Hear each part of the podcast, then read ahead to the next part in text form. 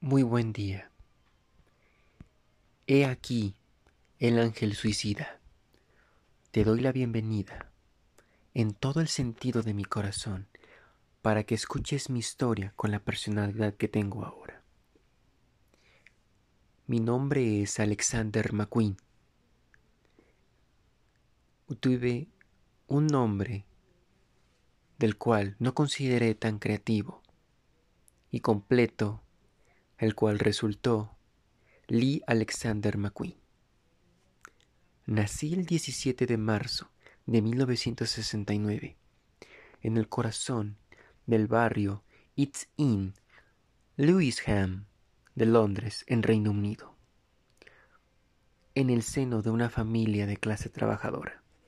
Mi padre, Roland McQueen, era taxista de origen escocés, y mi madre, Joyce McQueen, del cual era maestra.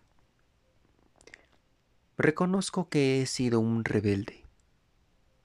A mis 16 años yo ya comprendía que era homosexual y me consideraba la oveja rosada de la familia, mejor dicho, pink sheep por el inglés.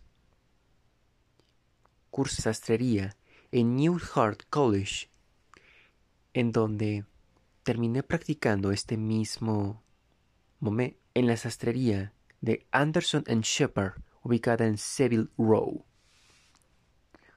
Todo lo que hago está basado en sastrería, debo decirlo. Era un practicante del curso del Rosetta Art Center.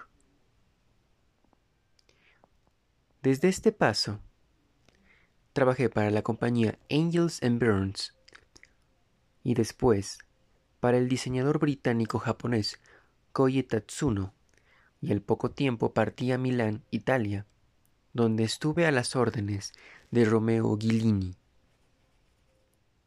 No fue para cuando quería postularme en el Central Saint Martin's College of Art of Design. Sin embargo, fui rechazado. Fue Bobby Hilson, jefe de cursos, quien vio todo mi talento, vio gran futuro en mí y me ayudó a ingresar. Junto con la ayuda de mi tía, quien me prestó una cantidad de cuatro mil a cinco mil libras esterlinas para poder pagar los estudios.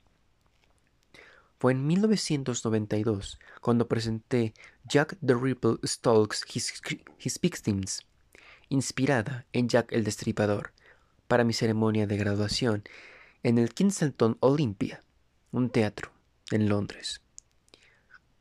Entre toda la gente que estaba reunida, no podía reconocer a muchos de la industria de la moda, excepto a Isabella Blow, una estilista, del cual también resultó una talentos.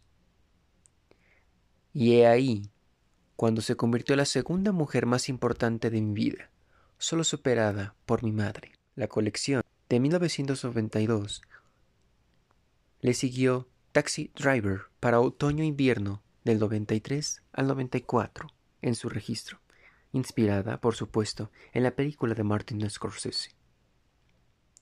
Fue en 1993 cuando presenté la colección Nilisen, donde las modelos salían con maquillaje simulando morado y sangre. Después presenté la colección Pilshi, donde quería conocer a otra mujer importante en mi vida, la estilista Cathy England. En 1996, Bernard Arnault, director creativo del Louis Vuitton en Munich Hudson o LVMH, me fichó como creativo de Kiwi Beach. Sin embargo, me retiré de tal organización por diferencias creativas hacia Gucci.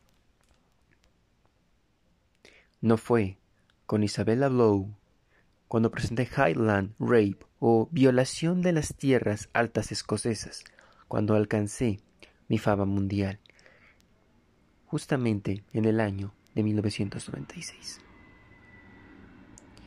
presenté mi colección en, de otoño de 1997 La isla del Dr. Moreau, inspirada en el libro, donde las modelos parecían un híbrido entre humanos y animales.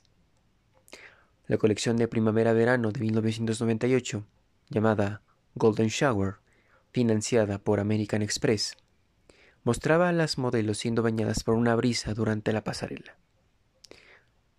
Hubo una petición de la empresa porque le cambiara de nombre, la cual accedí, y le puse sencillamente sin nombre. En 1998, para John o Joan, me dediqué a explorar los elementos del agua y el fuego, con un show que terminaba con una modelo enmascarada rodeando de un anillo de fuego.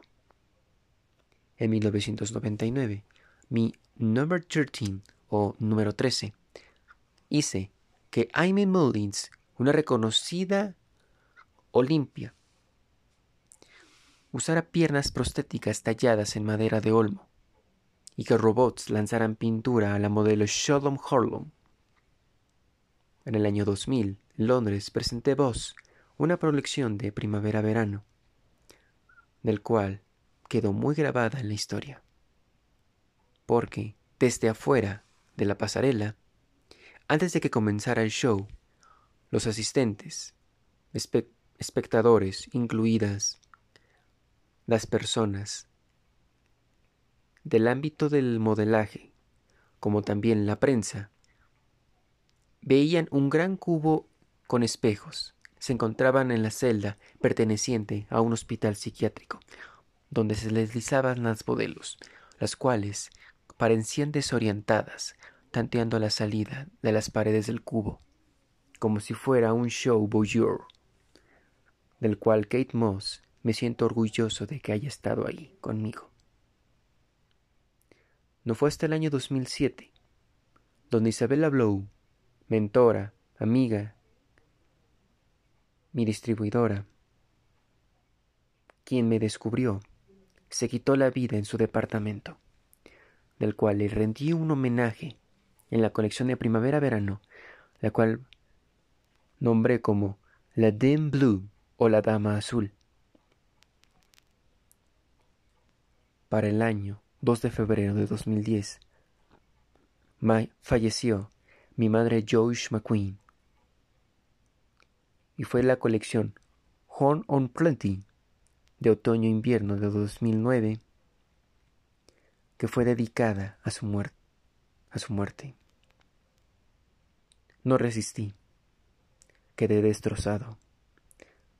Y fue el 11 de febrero de 2010 donde por ahorcamiento más una combinación de varios calmantes con cocaína morí. Y te tengo que decir esto cuando veas mis, mis pasarelas y colecciones. Si te vas sin sentir alguna emoción, entonces no estoy haciendo mi trabajo correctamente. No quiero que te vayas sintiendo que acabas de almorzar un domingo. Quiero que sientas rechazo absoluto o euforia.